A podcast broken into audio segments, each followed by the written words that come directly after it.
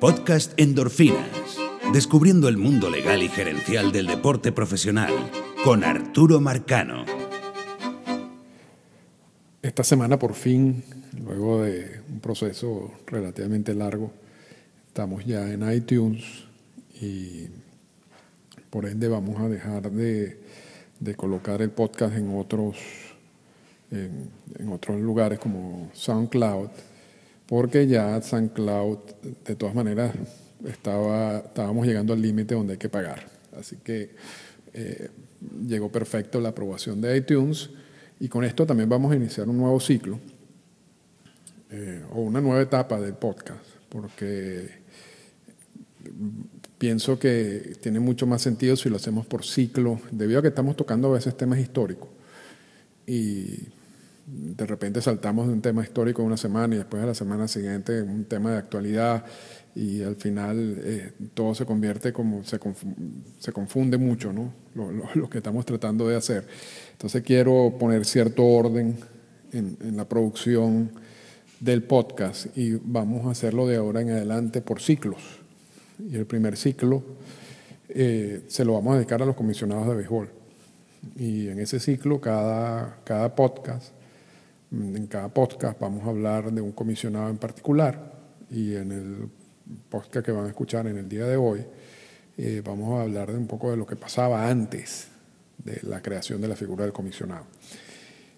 El, otro aspecto nuevo que tiene el podcast desde esta semana será que, y yo no sé si todos saben, pero bueno, en el programa del Infil que transmite Unión Radio Deporte, todos los jueves eh, hay una cápsula de endorfina, donde yo toco algún tema en una versión más corta que este podcast, aproximadamente unos 10 minutos, entre unos 10 y 12 minutos es el, tiempo que tenemos eh, para, para, la cápsula.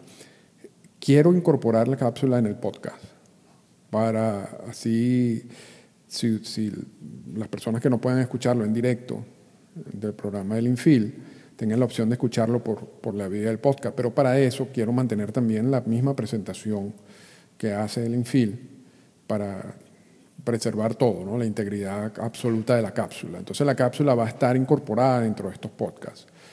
Y entonces más o menos la, la, el, el, esquema de, de, esta nueva etapa del podcast será la misma presentación que hemos tenido desde, desde básicamente el inicio del, del podcast Endorfina Vamos a hacer este tipo de introducción, siempre explicando algunas cosas relacionadas con, la semana eh, o con el tema. Luego vamos a, vamos a poner la cápsula. Entonces, quienes, por ejemplo, eh, les parezca que este tipo de, opción, el podcast es muy largo, pueden simplemente escuchar la cápsula. En la cápsula está básicamente el, el tema principal del día analizado en unos 10 minutos. Y al final eh, vamos a hacer algunos comentarios finales y responder algunas preguntas. Eh, algunos días vamos también a incorporar que si la sección de, de libros o entrevistas, o sea, esto, este podcast, dependiendo de la semana, puede, puede ser relativamente largo. Así que me disculpan por eso. Eh, hay otras semanas que va a ser básicamente la cápsula, quizá con algún par de comentarios adicionales. Y, eso, bueno, más o menos así va a ser la, nueva dinámica de, este programa, de este podcast, que, repito, vamos, vamos a estar de aquí en adelante en iTunes. Así que, eh, bueno, bienvenidos a, los, a los nuevos oyentes y espero que este nuevo formato funcione para los que ya me han acompañado por algún tiempo en esta aventura del podcast explorando el mundo legal y gerencial de las grandes ligas, con Arturo Marcano. Cápsula de endorfina en el infield.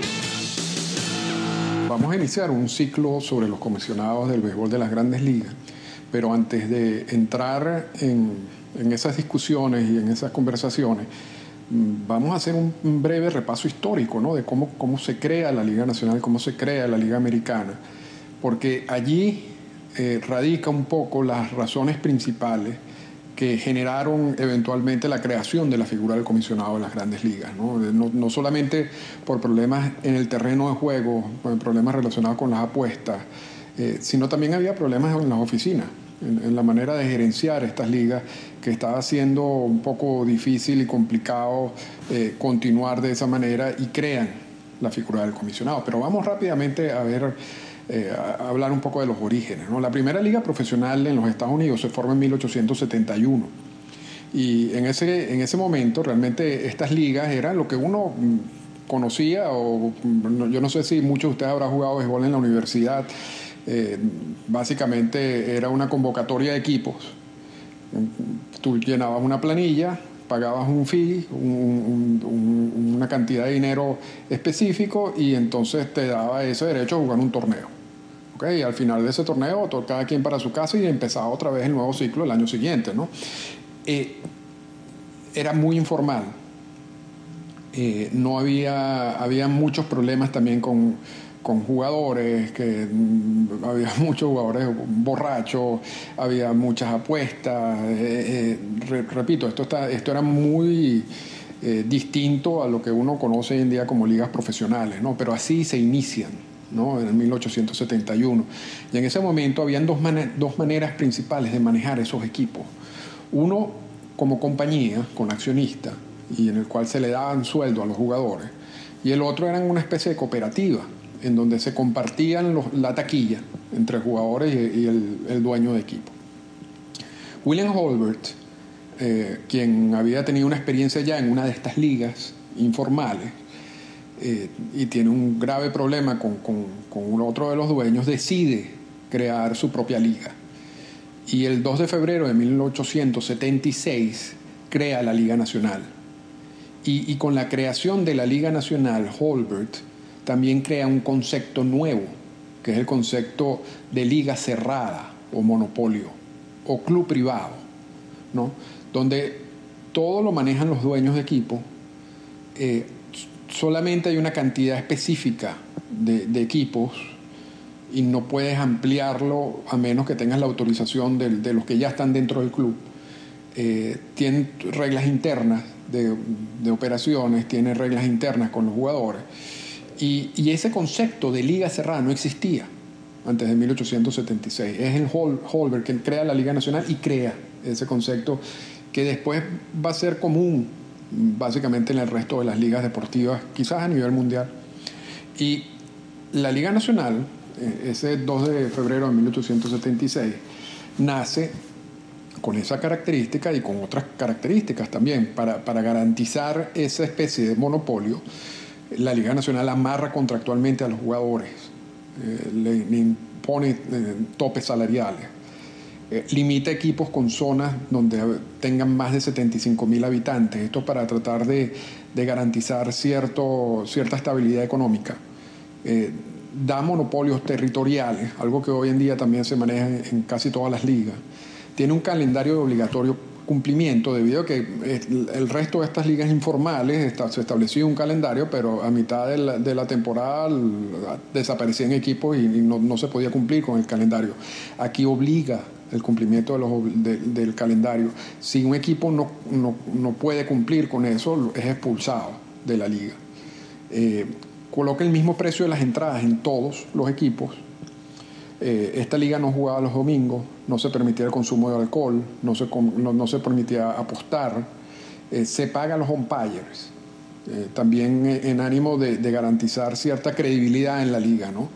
Y no, no unos umpires que no eran pagados y por supuesto al no ser pagados estaban expuestos a recibir eh, dinero de, la gente, de los apostadores y, eso complicaba las acciones. Eh, eh, esas son las características de las ligas nacionales.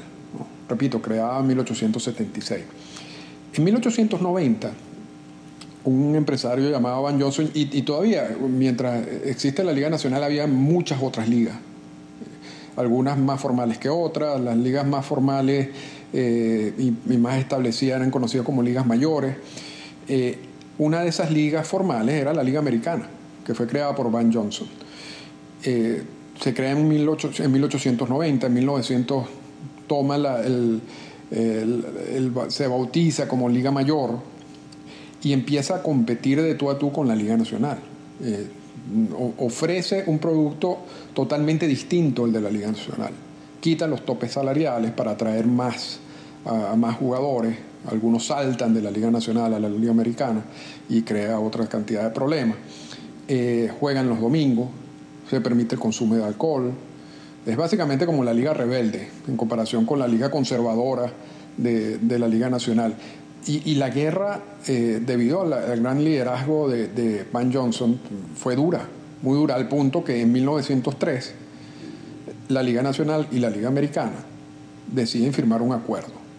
Y ese acuerdo uh, es la creación o el nacimiento de lo que hoy conocemos como las grandes ligas. Es unión de la Liga Americana y la Liga Nacional. Y por eso entre una de las cosas que uno habla comúnmente hoy en día, bueno, el viejo circuito es la Liga Nacional, porque fue, creada en 1876, la Liga Americana fue creada en 1890.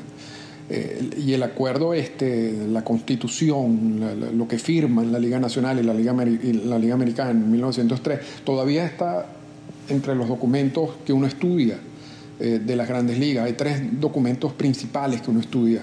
Eh, está la constitución, que sigue regulando las relaciones entre los equipos. Están las, llamadas Major League Rules, las reglas de las grandes ligas, que están destinadas a regular relación equipos-jugadores de ligas menores y jugadores en fuera del roster de, de 40. Y está el convenio laboral, que es el que se firma con el sindicato y que regula básicamente toda la relación con, con los jugadores de grandes ligas, los jugadores que están en roster de 40. Pero lo interesante de todo esto además de, bueno, lo que ya hemos mencionado, es que en 1903, cuando se crea la liga, las grandes ligas, no existía la figura de comisionado. Eh, eh, todo se manejaba a través de lo que ellos llamaban la Comisión Nacional. Y la Comisión Nacional estaba compuesta por el presidente de la Liga Americana, el presidente de la Liga Nacional y un, y un tercero que era escogido por estos dos, al cual se le denominaba el comisionado de la, o, el, presidente de la Comisión Nacional. Sin embargo, este sistema no era muy eh, eficaz y generaba muchos roces. El, presidente de la, de la, comisión normalmente estaba asociado, estaba ligado a alguna de las dos ligas y cada vez que tomaba una decisión en contra de la otra liga generaba problemas legales. No solamente eso, el presidente de la Liga Nacional y el presidente de la Liga Americana muchas veces tenían que decidir casos eh, dentro de sus propias ligas que si, el, si al otro equipo o el equipo que salía perdedor eh, no, entendía o, le parecía absurda la decisión, también demandaba. Entonces, al final era un, desorden en, términos generales, la manera gerencial cómo se manejó estas ligas durante 1903 mm, y 1922 eh, a través de este sistema de comisión, que al final era uno quien decidía, pero eh, siempre estaba, repito, ligado a alguna de las dos ligas. Eso hizo que, que los problemas principales del, juego eh, se maximizaran. por ejemplo, uno de los problemas que siempre están relacionados con las ligas, incluso la liga desde, su creación, desde 1871, ha sido la, influencia de los apostadores y el dinero de apuesta, porque mientras los sueldos eran bajos, en términos generales, y mientras habían equipos más pichirras que otros, eso incentivaba a estos jugadores a recibir dinero de otras vías.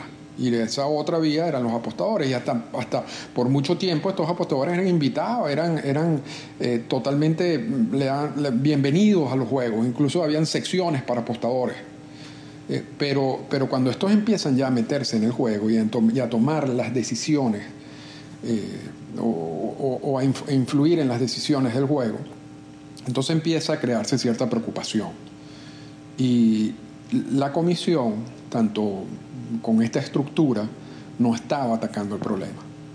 Y, de hecho se puede decir que lo estaba empeorando al no atacarlos, al, no plantear una solución. Y es por eso que luego de, que esta comisión está en funcionamiento por varios años, se decide cambiar la estructura. Y, es en esa reflexión de qué es lo que vamos a hacer en que nace el, el concepto del comisionado de béisbol y ya sabemos eh, quién va a ser el comisionado, el primer comisionado de béisbol, pero vamos a dejar eso para la próxima cápsula.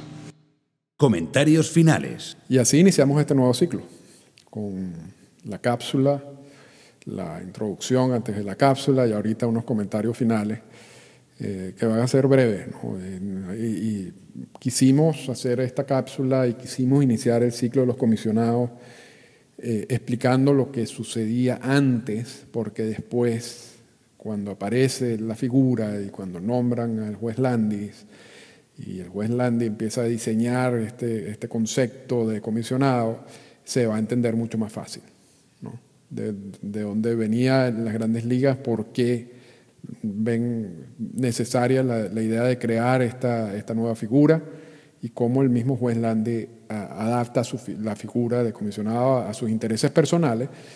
Y luego, con la muerte del juez Lande, muere realmente e, e, ese concepto de comisionado, ese concepto de comisionado todopoderoso. Eh, fallece con, con, el mismo Landis y luego viene entonces una figura ya más cercana a lo que hoy uno maneja como el comisionado de béisbol pero eso lo dejamos para la semana que viene. Envíen sus preguntas, sus comentarios, eh, que, en esta sección de comentarios finales vamos a incluirlos, vamos a contestarlos. Si están enfocados en el tema, mejor, si no, no importa. Y bueno, eh, la semana que viene seguimos con el ciclo y esta vez sí analizaremos con detalles a quién fue el primer comisionado de las grandes ligas. Esta fue una presentación del podcast Endorfinas. Para comunicarse con nosotros, escríbanos a las siguientes cuentas en Twitter. Arroba Arturo Marcano y arroba Endorfinas Radio.